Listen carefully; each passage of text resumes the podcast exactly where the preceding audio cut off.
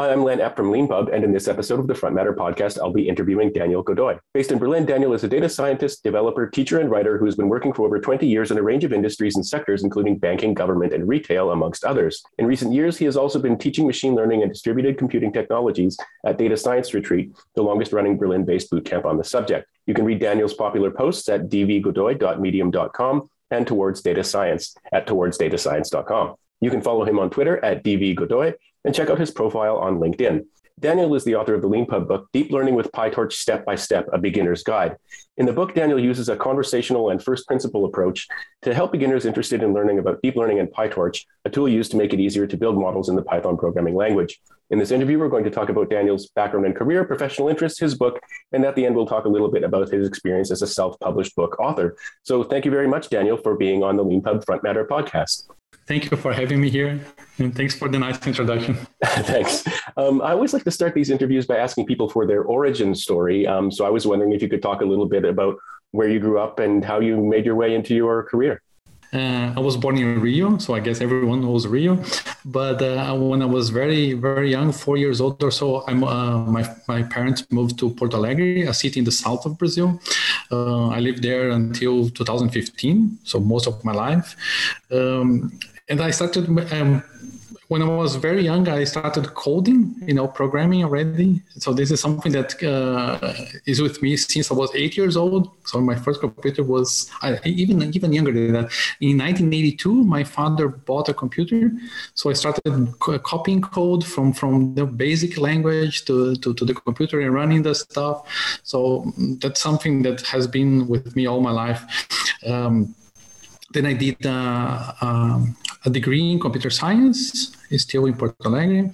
Uh, after that, I worked for a little bit over 10 years as a software developer in a, a small company, also in Porto Alegre, that, that I used to develop uh, banking systems in, for financial institutions, you know, credit, leasing, all these, these kind of things. I always had some taste for the financial sector. This is something that always got my interest. So that was a very nice fit. Um, but then at some point, you know, um, I was not so happy with being in the same place for 10 years.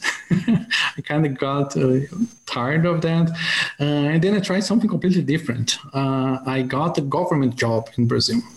You know, this is very popular there because you get a nice, nice pay slip. You know, you, it's very chill most of the time.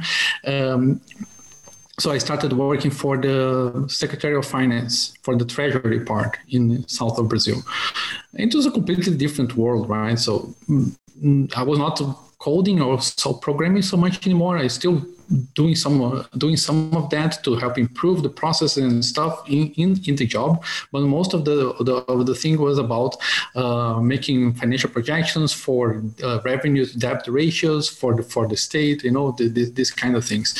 Uh, and funny thing is that at some point it was 2012 uh, you know sometimes it, it's like you know the butter, butterfly effect thing I really like to think that some of the stuff that happens to you in life is so it's a moment that someone assuming something that's so simple but ends up having a, a, major impact on everything. So i remember i was having a conversation with a colleague of mine and we were like okay uh, we are analyzing the, this uh, kind of now if, we, for people that don't, don't, are not familiar with it, it's kind of boring. Debt to the debt to revenue ratios and stuff and they was like why is our state lagging so much behind the others why is the, the state we're used to live in so bad in, in terms of that and then we started making hypotheses and you know trying to, to figure out what happened is in simulations with that and then I got really, it really caught uh, caught my interest because I was like, okay, well, well, maybe I can try to simulate what happened, right, and to make a projection, uh, a forecast based on that. And we got some something going on. Uh, and then a colleague of mine uh, that, that, was sitting there, he said, "No, maybe you should write a paper on that." And then, and then I wrote a paper on that, you know, doing uh, using stochastic simulation to make these forecasts. And I submitted this paper to an award. There is this uh, National Treasury Award in Brazil, and I won that. you know, I, I never thought I would have won that. I was like, okay, yeah, I wrote something that was cool. I submitted. Maybe some someone can acknowledge that.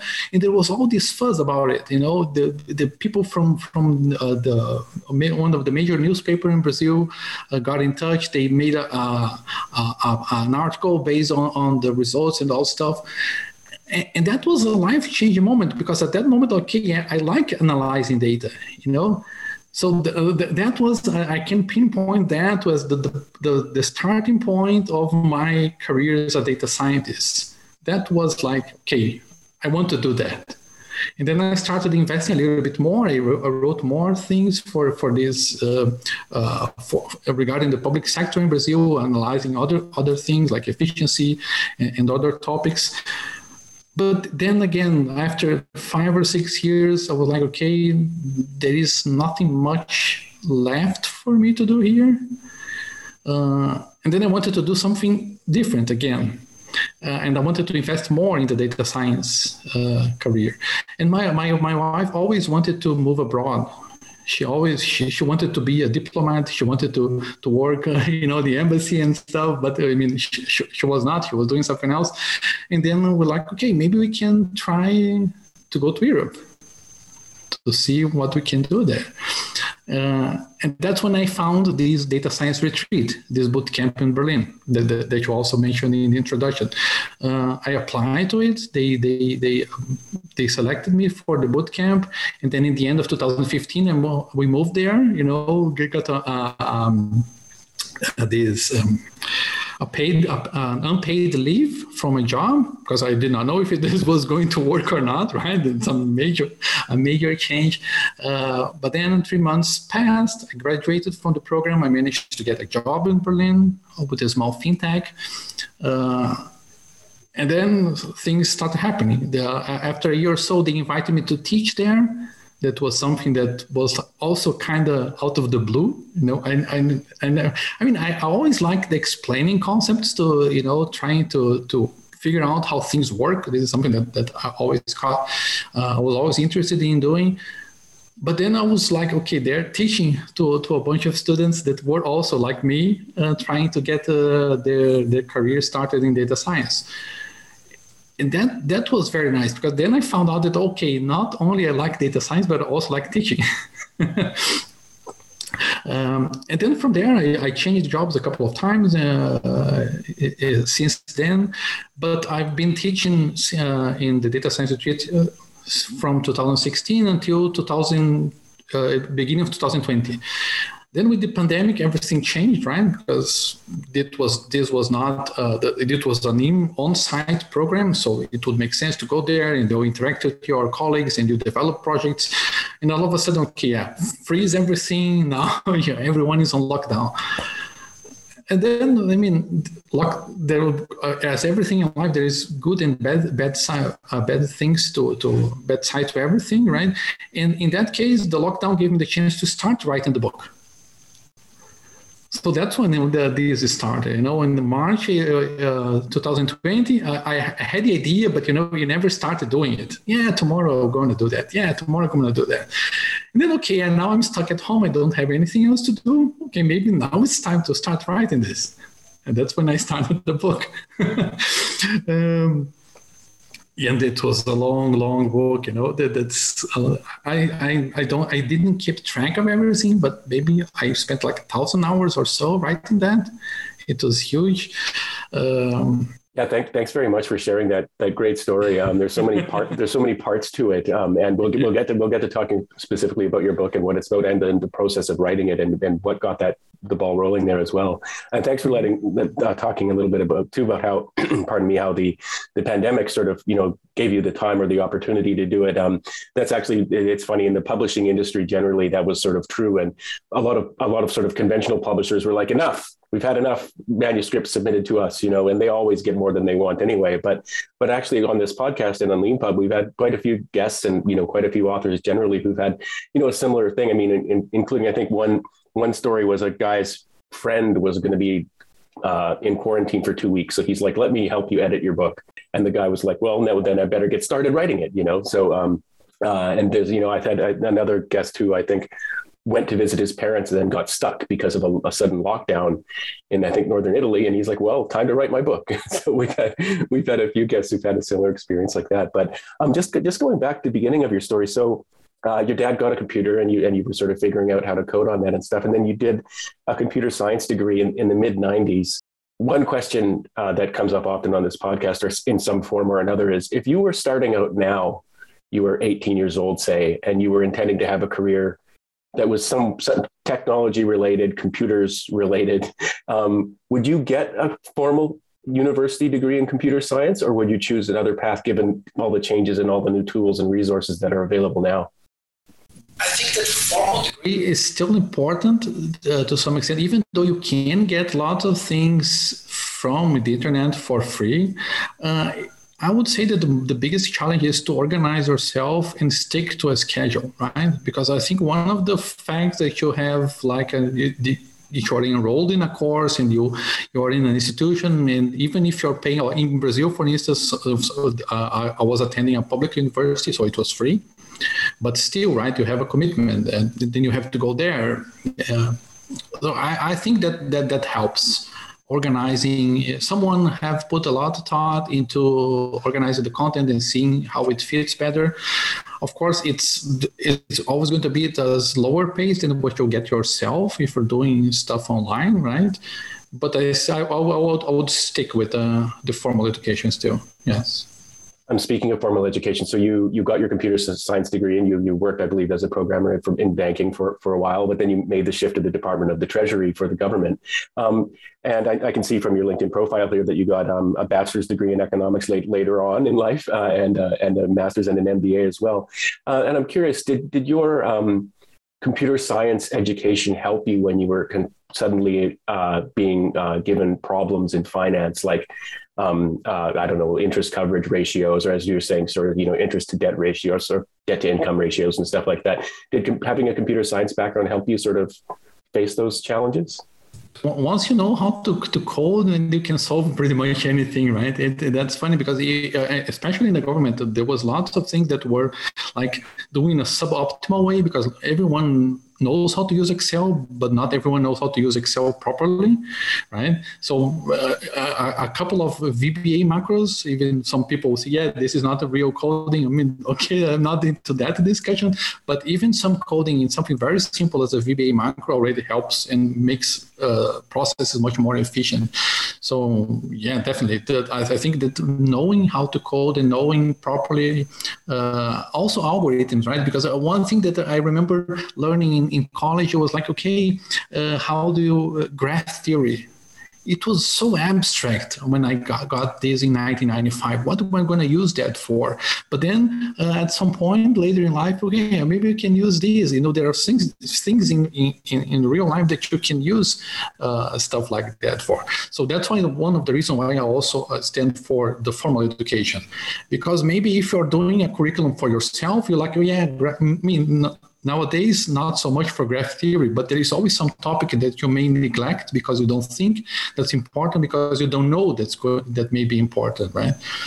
Um, but yeah, but uh, going back to the original question, definitely, I think that knowing, uh, having a degree in computer science and knowing how to code really helps with yeah, everything. Yeah, yeah, I know. It's it's it's funny. I'm, I'm not going to talk about myself too much, but um, I had a kind of funny sort of backwards experience from yours, where um, I went into investment banking and I had to do financial modeling. It was a lot of time in Excel, and I didn't realize that I was coding.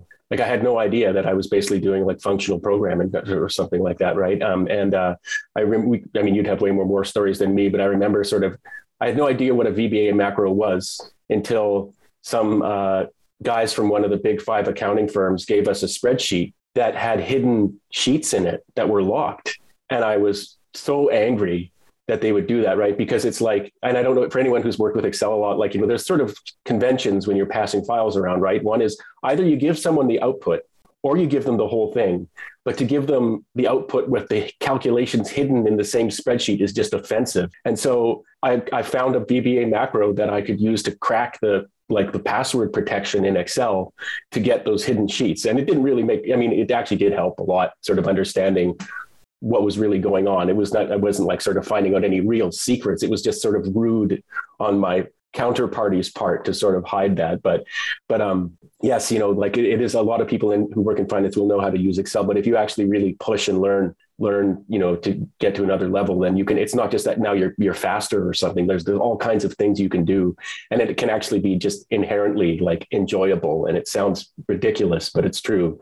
There's some people just love love spreadsheets and what you can do with them. And so uh, i wanted to ask you a little bit. So uh, a lot of our guests, um, I think there's some, there's something about self-publishing being sort of independent, and uh, a lot of our guests are people who've moved around a fair amount. Not that that's so unusual nowadays, or even in many times in the past. But what was it like for you moving moving from Brazil to uh, Berlin to Germany? that was something, right? Uh, first, because we had to pack everything that we could and move to a different country in 40 days you know, getting all your affairs in order to move to a different place, you know, all the legal stuff. That was like insane. And fitting everything that you, not everything that you, but actually everything that you want to keep into five or six large bags that's very challenging. I I, I kind of cheated on that. I still have like a lot of stuff in the storage unit in Brazil because like okay, I cannot handle that, but they are still there, so I have to, to solve it at some point. Uh, but um, apart from from from these these practicalities, right? There, there is there is a lot of different things when you compare Brazil and Germany, and I think in, two different cultures, right? I was um, a bit surprised because I mean, in Brazil we have, I mean, at least I had some some ideas, right? That uh, I expected to be more similar, to be honest. And I was a bit surprised that a lot of many many different small things sometimes are different. You're like, okay, whoa, whoa, whoa, how does that work? Um, but of course, there are uh, the good and the bad side. One for the for the especially, especially specifically for the good side is that one one major problems in Brazil that everyone knows is violence, right? So we have like criminality is like off the charts and this is something that uh, you grow up in and then you're like you learn to be aware of your surroundings you know and paying attention to if you go in of the car or get out of the car and this is something that like like three months in when germany were like oh we feel lighter now. What's happening? You know because you don't have to look over your shoulder. You can get your phone and not worry about being someone trying to snatch your phone and running away. Uh, so that was very liberating. You know that that was really a really good sensation. That most people take for granted, right? Uh, when I when I was discussing this with uh, uh, the people in, in, in Germany, and not only Germans but the Spaniards, Portuguese people, Ukrainians, everyone else, and then you say, yeah, you know, this is so cool. You don't have to worry about this. And like, what? What do you mean? And then I tell them how reality is in in a South American country, and they're like, oh, oh, really? So that that was one of the, the, the key differences. Uh, and then of course you have all the, these small differences right? One thing that was, uh, I, I miss the most is the food because brazilian food especially where i come from you know you go to these all you can eat buffet so you you know you may eat uh, your face, stuff your face with food and barbecues all over the place, and this is not uh, you can find that in Germany or in Europe in Europe for that matter. Uh, so yeah, I mean, but trade-offs are right. So life is about trade-offs. In, in that case, I got a different career. I, you know, that's some. I, I don't know if I would be uh, a, a, published author, a self-published author, if I would hadn't moved to Europe because the, the kind of connections, the kind of people that you get to know in Europe is so different. Because in Brazil, you you you do, we don't have foreigners, right? So you don't have these exchange, these opportunities. It's very local. And there, I, I, I get in touch with many people from all over the world, especially teaching a data science retreat which I think it was one of the best things that I've done, well, uh, taking this this job as teacher, because I got like 150 or, or, or, so students from all over the world, you know, different experiences, and that is so nice because you have this network, you exchange ideas, you you you you make referrals for other jobs, right? So it's also nicer to find a new job if you have this network. Yeah, that, that's really fascinating. Um, I've got a I've got a question about your your sort of when your move into data science specifically and, and how that happened. But um, I just I can't I can't help but I just there's some joke in there about the difference between a currywurst stand and a Brazilian steakhouse. Um, uh, but uh, you know, it's it's funny what you say about um, moving somewhere and sort of the thing you you realize that there's something that's not there that is where you're from, but you never really thought about it until it was not there anymore. And I remember when I moved from um, Saskatchewan, this province in Canada, to London. Um, not that not that outside bars there was a lot of violence, but if you were a, if you were a guy and you were at the bar, the possibility of a bar fight was just always it's just a punchy punchy place right? And and so you know i remember some people asking me like oh aren't you aren't you don't you feel kind of intimidated by being in the big city? And i'm like no like i've never felt safer uh, at least in bars than i did in, in london uh, because it's just that there's at least in you know the parts of london that i sort of normally went to not all though but um, you know punch ups just weren't weren't really a thing. Um, but anyway on that on that note so so you so uh, yeah, so eventually you found yourself, uh, you know, in Germany, and you and you were doing data science. Had you had you been doing data science before you started teaching? I imagine.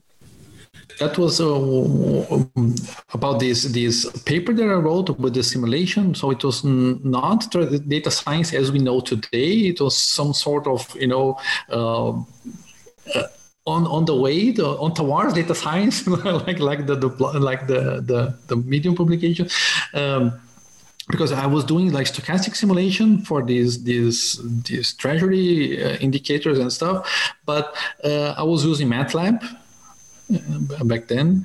So I was, I was not doing uh, data science using Python uh, as everyone does today, as I'm as I'm doing today.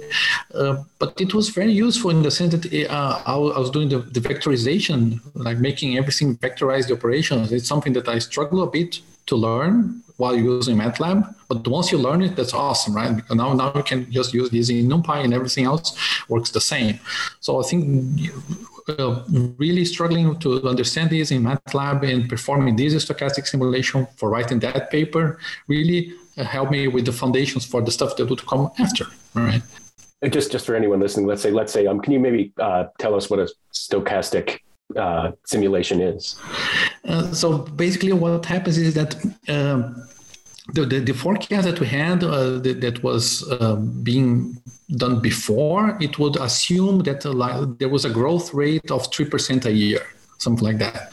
Uh, it could be true on average, but the thing is, of course, one year the economic the revenue would grow five percent. The other year it would go you know down one percent. You never know.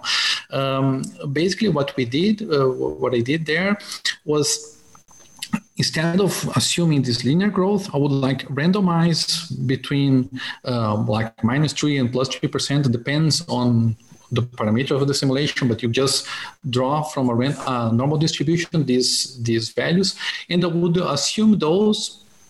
Uh, draw samples from one scenario and compute how much it would lead me to and then again and then again and then again. So would like to do this 10,000 times basically as if there were 10,000 uh, parallel universes where different things happen, right? Uh, then you know, okay, the, if I if I would go to all visit all these 10,000 uh, universes and then I would average them out, what would be my result? And not only the average, but you can also get okay, uh, if I want to get the 80% of the of the, these universes, how much uh, does it? Uh, what's the range that I can find this whatever indicator that I was trying to simulate. So basically, it's just uh, randomly sampling values that you can use for something, for uh, in this case, forecast an indicator, and doing this a lot of times uh, to have an idea of how, how much it can vary. Um, I hope you'll. If it, if I, no, no, that's, yes, yes, yes, that's, no, yes, yes, that's very good. Um, uh, including the idea that you iterate and you do lots, lots of, lots and lots of them, right? It's not just one, one simulation, as it were. Um, I guess I'm going to throw you a bit of a curveball question here, but um, when I mean, words like data and simulation come up, and in particularly data science, and when computers are involved, people often just assume that what they're shown especially if it's charts and numbers are, are involved, is true. Um, and uh, often it's if you uh, this has come up a few times on you know in discussions on this podcast where it's like you if you're on the analysis side, you present to people who are not familiar with the way the analysis works, and they often feel like you've presented them with the truth. This is the way it's going to go in the next year or the next five years or something like that. And I guess my curveball question for you then is: uh, Is economics a science? yeah. Okay. The, the, oh, that's a tricky question because I mean. Can I can I not answer that question? No, I'm kidding. I'm, I'm... you can you can opt out. That's for sure. No, I know, I know, but uh, I mean that's tricky, right? I think that I mean it is a science in a sense that you you can. You know, if you what, is, what does it mean to be a science right? You have uh, organized knowledge and then you have hypotheses assumptions you try to make uh, predictions and stuff right? Uh, what i don't agree with are some of the assumptions that are made in economics you know? Um, and, I mean, of course, uh, you have the different different schools of thought, and everyone has different assumptions, and it's, it's and I, some of those are simply not realistic, right? And for instance, one is ergodicity. Basically, does it mean if you have the expected value? Let's say that you make a bet, right? So I propose to you a bet, and I tell you, okay, here's the thing: either you get a hundred million dollars, or if you lose, you you have to give me one million dollars. I'm assuming that you don't have a million dollars for the sake of, of this, right? then uh, depending on the probability of uh, winning or losing this, you may say the expected value of this bet is like positive. So you should take the bet.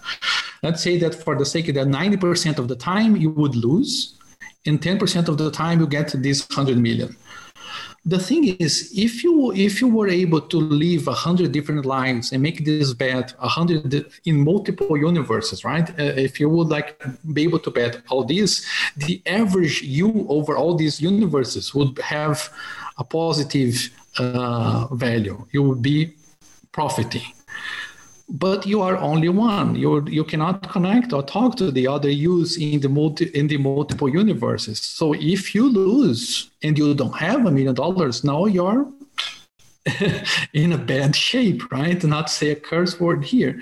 Uh, and then, the, but this this is the assumption that you have ergodicity that you can just do over.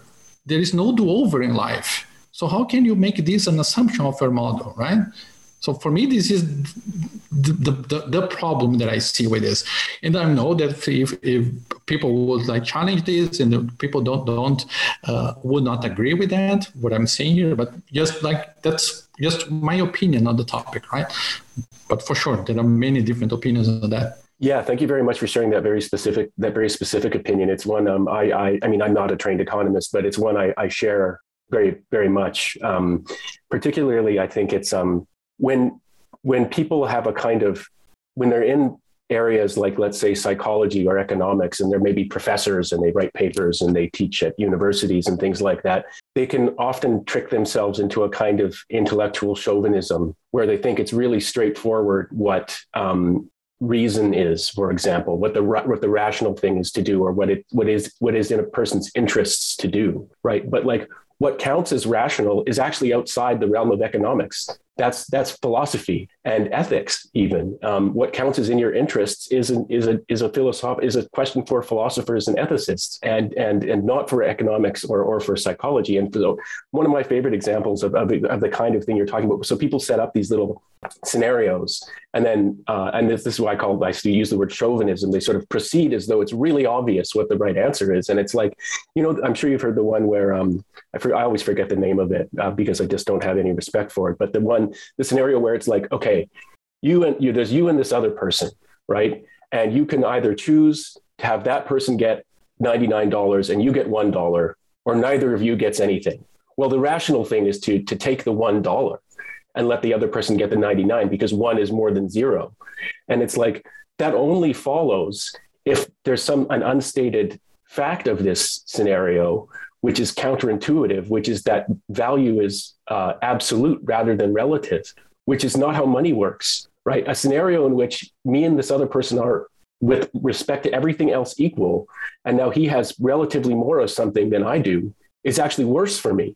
It's not better um, uh, if you see what I mean, right? And like it's so, you, it, you you you have to add the extra thing, and like oh, and bio with the way in this crazy universe, money has absolute rather than relative value. What does that even mean? Um, uh, it's it's not clear, but you know, the, the, then but you you can't I don't know, you just sometimes can't you can't get get through to people when they're behind this kind of wall. And that that's one of the reasons I asked the question, sort of leading question about about was economics a science, because often people use the status of economics as a science to kind of get away with not really thinking through some of the deeper philosophical questions that they just take for granted, like what's rational or what's in a person's interest. Yeah, so what, what you're describing is called the ultimate, ultimatum game. So basically, it is exactly the, you, you would rather be, they say that would rather be with more money than less money. But uh, I think it's not only about the, the relative versus absolute, but a measure of fairness. So what this plays it with your judgment on how what's fair, what's not. So do you think it's fair? The other guy have 99 and you have only one. So they they they, have ex- uh, uh, experiments with that and they say okay, as long as the um, I don't remember now. I, I read about this, but it's been a long time. I think if you have one third and the other person has two thirds, that's acceptable for most people. But if it gets more skewed than that, then it's a no go. Of course, it, it changes, right? But uh, on, on, the idea is that it's not uh, the outcome is not fair. And therefore it doesn't matter if you get more money with that because if if you think that it's unfair then of course you'll say okay whatever i don't mind losing the money as long as i can prove that that let, let the other person know that was not fair. What i don't know is that of course these experiments they're always made with like tiny amounts of money right? So you get like one buck or ten bucks or something like that I would wonder what would happen if like someone would do an experiment with that to like life-changing amount of money. So let's say that I give you a hundred thousand and the other guy has five million. Would you take it or not? I think that changes a lot, right? Because even if you think, okay, that's unfair as hell, but I mean, that's a hundred thousand. I mean, anyone can use a hundred thousand, right? So I, I, don't know how, to, no, probably we never know the answer to that, right? Unless one of the billionaires decides to investigate psychological um, uh, aspects of, this of these uh, things. Um, yeah. That's that's so interesting. Both of your examples. It sounds like you have a kind of an existentialist's approach to economics, which is really really fascinating. Um, uh, but yes, thank you very much for for uh, going down this path. Uh, I was sort of excited to get the chance to ask you that question, but I wasn't sure wasn't sure you'd be up for it. That's so that's so great. Um, and so uh, yeah, and so um, you started you started teaching, and and you also started writing uh, blog posts and things like that. And I was wondering if you could talk a little bit about uh, how that how that got started for you also a bit funny. I was like at some point, I think it was 2017 or so.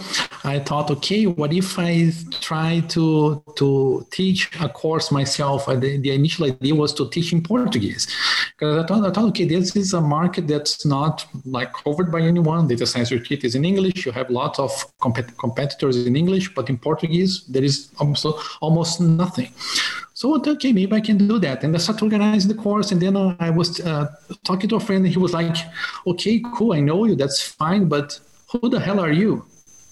So he said, "Okay, you, you, no one knows you. Why would anyone give you any money to to teach something because what your qualifications right? Of course i was already working as a data scientist but still and then okay i have to get known. How do i do that? I don't okay so maybe i should start writing something.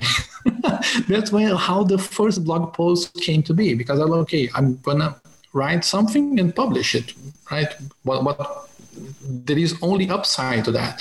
So i, I got uh, I, I, got this topic that I really liked the activation functions in, in deep learning because they do all these really nice uh, uh, they twist and turn the feature space. So that's very technical now, but they, they really produce some nice animations that you can visualize what's happening. You know, I, I read a blog post from from other guy that was very nice, but way over my head. You know, extremely technical, lots of equations and stuff. And I wanted to do something simpler, so not I could understand it better and I could like show people that. And that was like the the the, the guy from towards data science was really happy with, with the, the the, the, post and he was like featured first in the in the in the publication no at the front of the page. So i got like 2000 views on the first day. It was like super excited ref- refreshing like crazy. Oh 1800 1900 2000 yay you know? So it was a very nice feeling having 2000 people reading what i wrote and then I wrote some more until at some point I wrote one about PyTorch that was the one that eventually led to the book. so that's uh, you know that started in a way that I would not anticipate going in that direction right? And that post i think got something like 280000 views or something like that? The the, the first one the, the most popular one is about binary cross entropy. It has almost half a million now wow views and I, the other day I, I realized I, I googled myself in the google scholar and i got 35 citations on that blog post which is like no, I also never thought of that, but there is a lot of citations on, on, on this blog post. So yeah, that, that was really great. yeah, that's really that's really. I mean, of course, that must be an amazing experience, but also really good motivation to to write a book on that when you know that you've you've got an audience out there already. Um, on that note, so the book the book is Deep Learning with PyTorch Step by Step: A Beginner's Guide.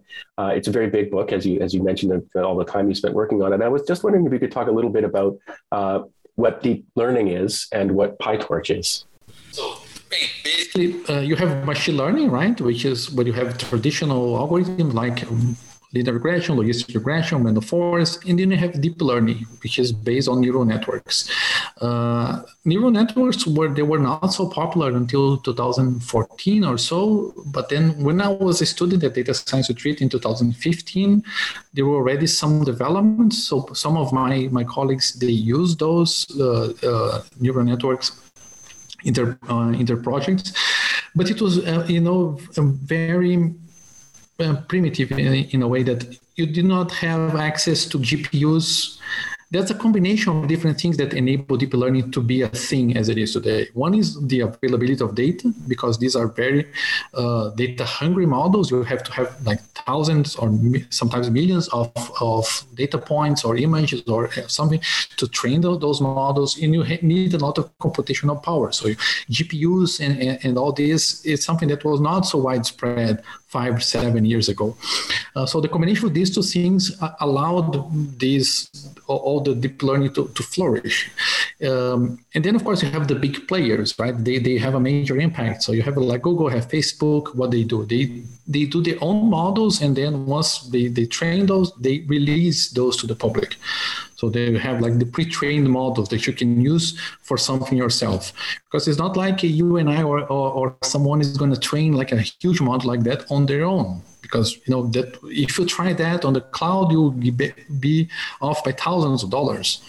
So that, that would not be uh, so easy. So pretty much everything relies on these pre-trained models because you can use them as base. Someone someone else already did the hard work. Now you just have to make a, a small adjustments. Then you have may have an application that detects like the famous cats and dogs. The other day I read about this application that this person uh, she was detecting if a cat was happy or not and then you see, okay, that, that seems silly, right? Uh, if you like, just look at that, happy or not, uh, why would the cat be unhappy? Turns out that when the cat was unhappy, it was actually sick. So these applications were, were able to detect early signs of sickness in cats. So you know, one was dehydrated, the other had some some some other problem, and then the, these people took the, the cats that were not happy and took them to the vet, and then they were able to treat early. So that was really cool, right? What I did not know, what was curious to know is like, where did she get the unhappy cats pictures from, right? Because you need uh, you need the pictures from the unhappy cats to train a model.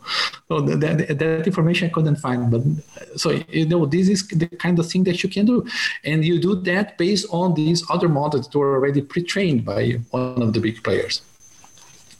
Uh, so that's deep learning, right? In, in general. Uh, and PyTorch is a framework that you can use to actually handle those models, train them or use them to make these predictions about cat being happy or not. Uh, PyTorch itself was developed by Facebook. So uh, that, has been since 2016. Uh, and um, there are two major competing uh, frameworks, TensorFlow, which came first from Google, and PyTorch. I like PyTorch better. I mean, of course, I'm, I'm biased, right? Because I wrote the whole book about it. But I like it because I don't know it's kind of fun to, to use. If you, if you are a Python programmer and you know how to handle Python, you know it feels so easy and so natural to go through coding using PyTorch. And this is what I was trying to, to convey in the book and also in first in the blog post. You know, I, I actually had a good time learning PyTorch in the beginning because I don't know, it just feels feels natural. Yeah, thanks very much for sharing that. And of course, we'll have links to the blog post that we mentioned and, and everything mm-hmm. else in here as well, so you can get a, a and and uh, also get a sense of um, of Daniel's conversational and fun, very fun style, which you can also see in, even in the the about the book description on on the landing page on LeanPub for the book. Um, uh, it's interesting, yeah. So um, that there's these sort of like this all these big players like Google and Facebook making competing things, but that they're also releasing trained trained kind of models or data sets to to other people to use. Um, you, the, the idea of, I mean, you know, you know, we all know the ones. Is is this a cat? Or probably most people who pay attention to some of this stuff in the in the press will know about, you know, um, giving uh, giving one of these models uh, a set of pictures, some of which are cats, and then what it does is it sort of runs runs sort of various algorithms and learns to sort of like get like you know what identify which images are cats. And so it can it can run some simulation or some some effort to identify what are cats. And it can check check it against well how many of my guesses were correct and how many were false and blah blah blah. And then it can iterate and it can get better.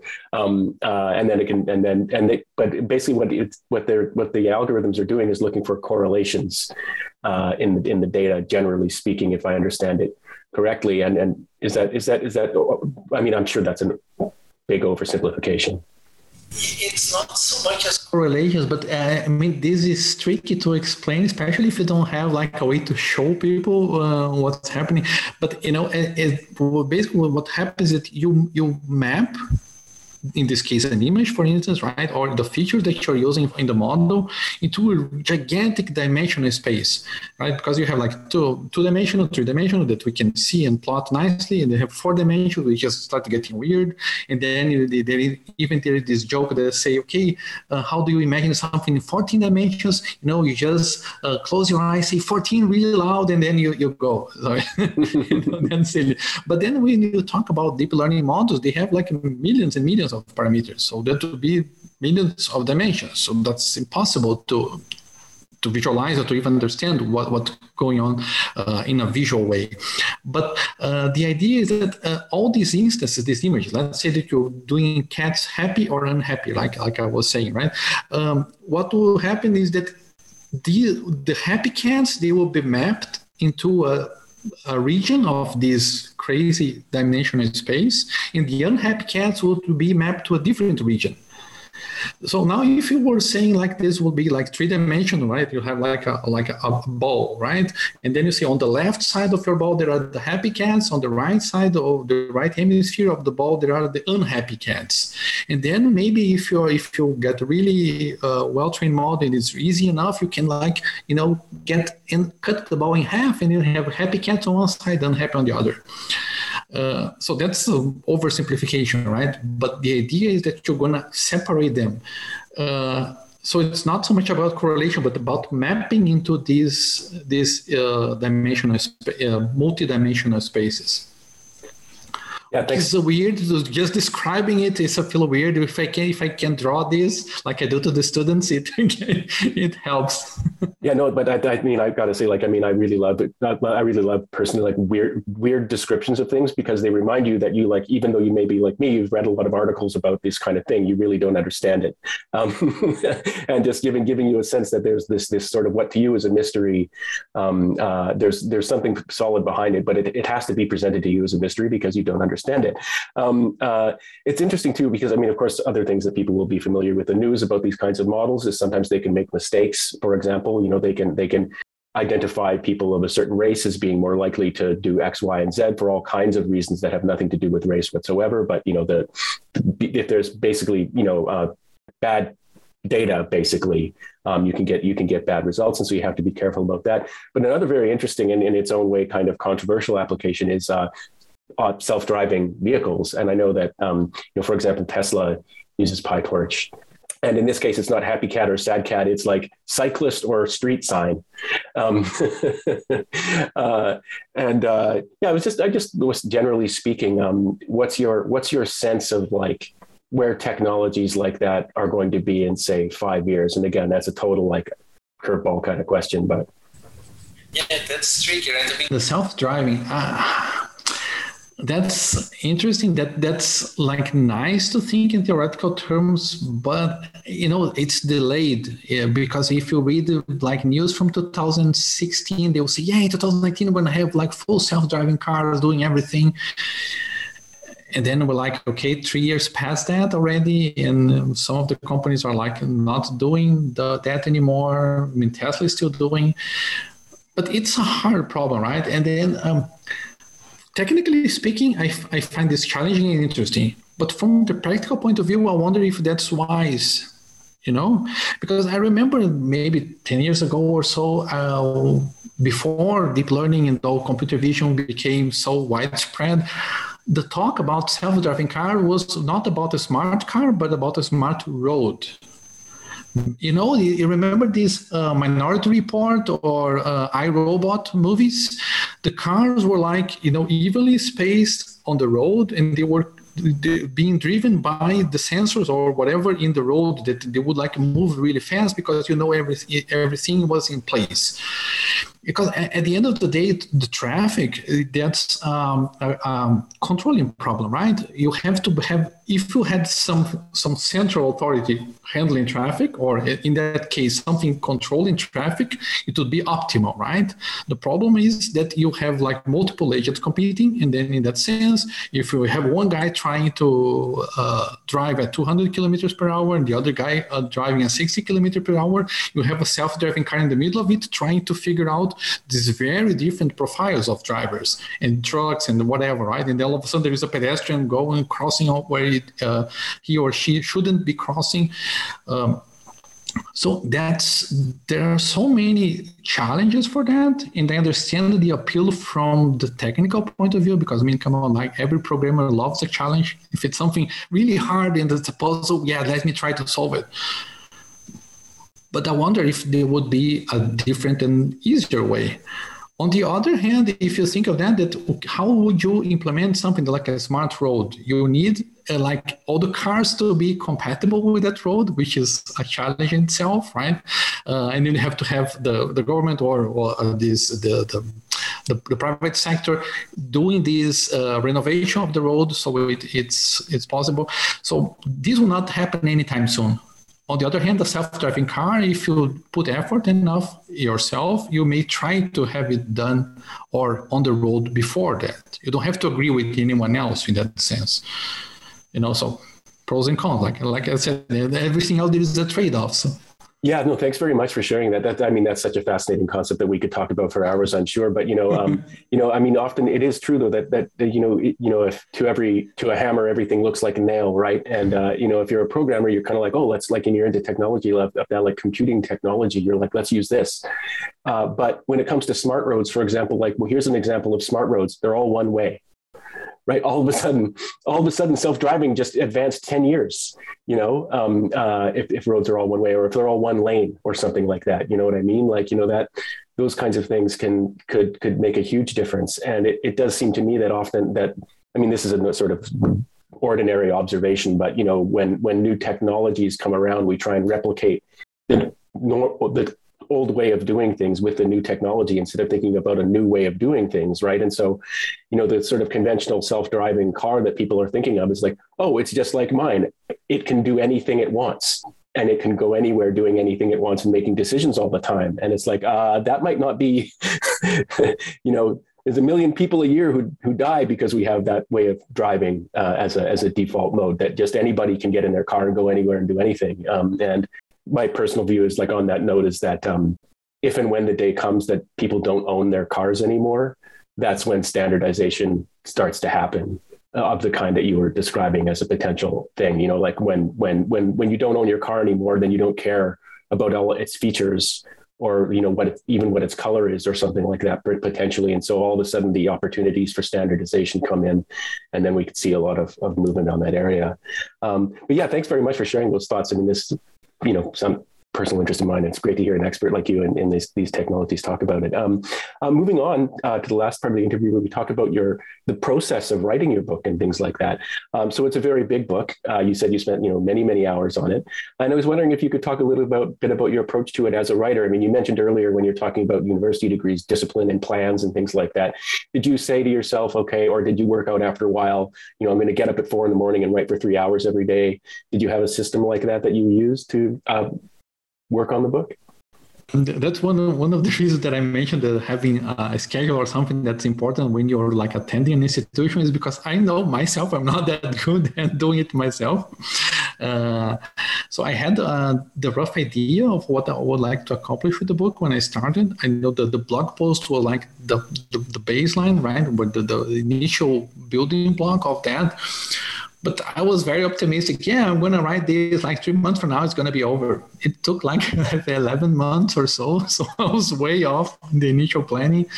But also, I, I didn't want to make that like job, you know? So I didn't want to set a deadline for myself or I wanted, to, because um, these parts, some, sometimes programming, coding, or in that sense, also writing is like a creative process right? It's less than a job or a task that needs to be done and more of a creative process. So I would like, okay, I wanted to let it flow. Basically, I started writing. I started writing. I had some some some idea what I wanted to do that, but you know, none, I was not sticking to anything very strict. So I started writing, and then there would be good days and bad days. Some days I would I started writing. I would like I don't know four thousand words in a single day because it was really going, you know. The other days was like, okay, I don't feel like writing, but then I was still try to force a little bit to write at least 200 words or so, you know, even if I had to review it the next day, to not let it, uh, you know, because if you procrastinate too much, then you end up not doing it. so I was trying to keep it at least some of the rhythm. But one of the important part was to get all the code, eh, since this was a, book about PyTorch and, code is the major part of it, was to get all the code working uh, and organized first. So I had all these big notebooks with lots of code on it. And then once, okay, I'm happy with the code, then I started telling the story that was in my mind and then I started writing. And at some point, okay, yeah, this is not working the way that I'm telling this story. So I would go to the code and make some tweaks and then go back to the text. But the idea was to, to tell a story. And more than that, to explain it in a way that would be um, uh, more clear. Because uh, even, even for me, when I'm trying to learn something new, I, I, would go there and like, okay, this seems cryptic, or sometimes the, you see the the the way that is presented, it just overlooks a lot of steps as if they were obvious. Mean, they may be obvious to you once you've done this for many years, but it's not not obvious to the person that's reading it. They're like, okay, how the hell did he go from here to there? So I was trying to bridge all these gaps as I would see them coming from from other sources and say, okay, how did they go from this to that? I'm going to go step by step. That's where the step by step from the title comes from, right? Because like really some painful process to like you know dissect every single step of the way to show it how it works without assuming much uh, that was the, the, the, main idea. I learned a lot myself in the book because many things I learned before writing, and then like, okay, I'm going to talk about that. And then all of a sudden, okay, but what's the impact of changing this or changing that? Or how does this has an effect on, on the result when you train the model? So I investigated lots of scenarios and different parameterizations to see how they will play out. And then what like I would, I found um, lots of new stuff even for me during the process of writing which was very nice. Uh, so the, the writing process was like a lot of work, but it was very much enjoyable because it it was being creative ultimately.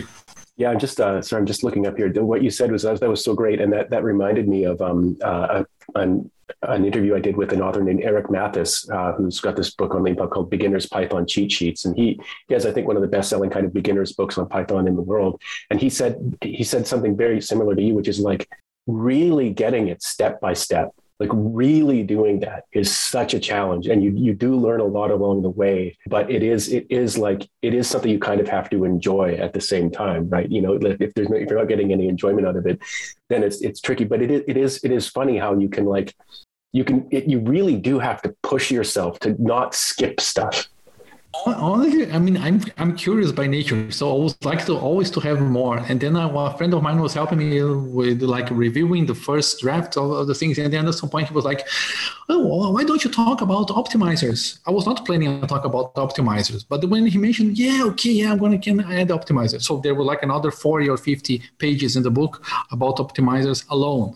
Uh, I, I had to, to actually try to cut some stuff stuff short because it was already a thousand pages, but it could have been longer, you know, because I really like it, digging into the details and learning more about it. And that's point, okay, I, need to finish this because I mean, some people bought the book already and they are waiting to be finished. I, I need to finish. Uh, and this is a difference between being self-published and uh, working with uh, with a traditional publishing, right? Uh, pu- uh, publisher, right? Because there you're gonna have to fit your your work within the parameters that they expect you to do, right? So um, then you have to make it shorter. Then you have to cannot have, uh, go into so much detail because you know they don't want to have a thousand pages book. They only have up to I don't know five hundred or so. Uh, so I like the freedom that being able to you know decide myself. Yeah, I want to go crazy and have fifty more pages on optimizers alone, and that's it, right? I, I think that that's I like that. Right? There is uh, as again uh, there's a trade-off because on the other hand I have to control myself and not uh, extend myself too much in in the book. But yeah, I think it worked. Um, you mentioned you mentioned in there that uh, pe- while you were still working on the book, people had bought the book already and were waiting for it to be finished. So you, you and I, I looked this up before. You did you published your book in progress. Um, so you published it. You know, the first two chapters I think was the first thing that you did when you when you launched it, and then you published chapters along the way. Uh, what was your experience like publishing like that? Did you get lots of people kind of helping you with corrections or suggestions or complaints or demands? It, it was i think one of the, the points that uh, doing it partially it's interesting because i mean knowing that some people already bought your book and they are expecting uh, to have it finished really helps you get going. Because i didn't want to let anyone down right? I, can, I, would, I made a promise to myself and to the people that already bought the book that i would publish one chapter a month so that would be at least, uh, of course, and then I, I got like a two or three chapters ahead. So if you know if there was any delay, I, I would have some buffer. Smart. and still, it was hard to keep up until the end with a, a chapter a month. Um, I got a lot of feedback from my friends. I mean, they are all uh, uh, present in the acknowledgments page of my book because they really helped me with reading and pointing me some some of the things. And m- most of the the things like, okay, what do you mean by that? Or can you make it more clear? Because even I was doing trying to do step by step, sometimes my own bias or by knowing something for long would get in the way and then I would just jump over something, right? They would bring me like, okay, shake me and like, okay, what, what, what is that? Where does this come from? And then this was very helpful. Uh, luckily, I, I, don't remember any complaints. I remember there were a couple of refunds along the way. Uh, the one person complained about the, the layout. I don't like the layout very much because layout is really, really hard to have it right. you know, I spent like 10 months uh, writing the book and between formatting everything and getting everything right, and then I organized the paperback edition. I was doing that. It was like another 10 months Oh, 10 months.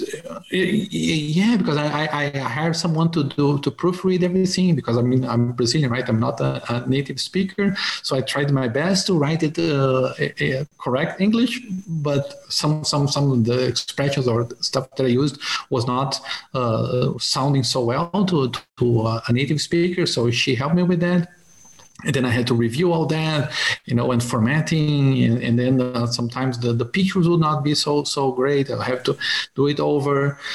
So yeah, I mean, of course, I did a lot of mistakes at the beginning because it was my first book, right? I shouldn't have started with a thousand pages book. I should have started with something smaller to learn first.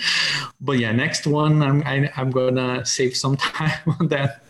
And, actually, in the interest of saving time and helping people out listening who might be planning their work, their first book or working on their first book, what um, what tools did you use to write the book? What you know? I'm, I'm assuming you didn't use Microsoft Word if you were doing a lot of formatting and it was a thousand pages long.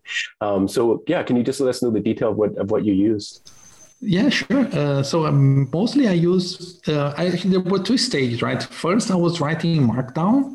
So I used this editor called Typora, which is very nice. I really like because the problem with uh, doing Markdown, some of the editors they have like two two windows, right? One you write Markdown, the other you see it, and then it's not nice because you know it gets perfect. At least for me, it would get in the flow. In this Typora, you would write a Markdown, will render it automatically in the same window. So it was felt like okay, you can do stuff.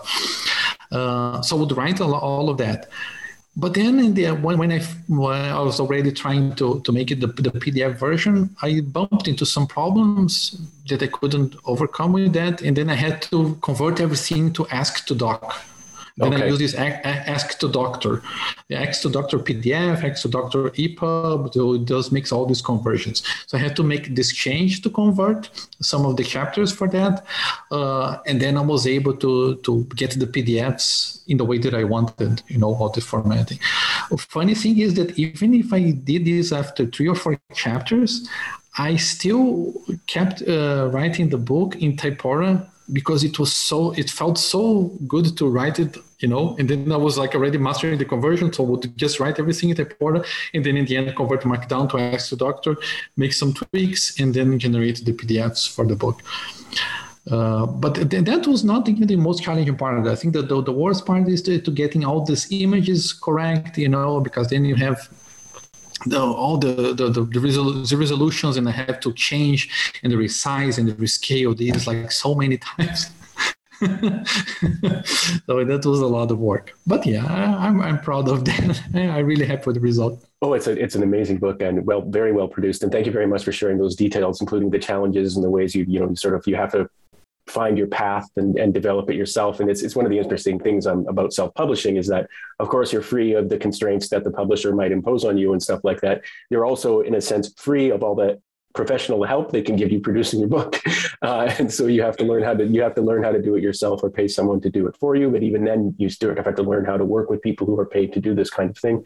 So you still have to learn a lot about it because it is hard to make a well formatted book particularly one with lots of pictures and you know things like code samples and, and things like that. The last question uh, we always save for guests on the podcast if they're a leanpub author is if there was one terribly broken and frustrating thing about LeanPub that we could fix for you, or if there was one magical feature that we could build for you, uh, can you think of anything you would ask us to do? So I'm, I don't think that I, I don't think anything is terribly broken. I'm really I'm really happy with the overall experience with the LeanPub. Um, the, the only thing that at the very beginning when I tried to use the the the um, this integration with GitHub. So I would write the markdown, it would send to LeanPub itself. Some when it was rendering the code in the PDFs, sometimes the um, it would not respect the boundaries you know, with the, the, background, and then it would get a little bit above or a little bit below.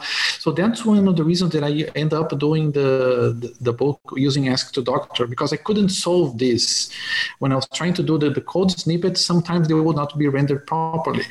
But that was the only thing, the only problem that I had. And, but since I had like a whole lot of snippets of code in the book, it, that, that was something that I could not like um, handle, right, or get over with. So that's why I, I made the change but apart apart from that, um, I, am happy. I really like the you know the table of contents thing that you can put the, the HTML inside and, and put it there. So yeah. no complaints, no worries. yeah, no, thanks. Thanks very much for sharing that. Yeah, no, there are there are um some, there are some some cases where sometimes the formatting of of sort of the the output in the, in the LeanPub book isn't exactly what the author wants, and if it's not exactly what you want, you know, some people are like, "That's fine," and other people are like, "No, like I want it to be exactly like I want it to be," uh, and and it all depends on the project and the and the author and things like that.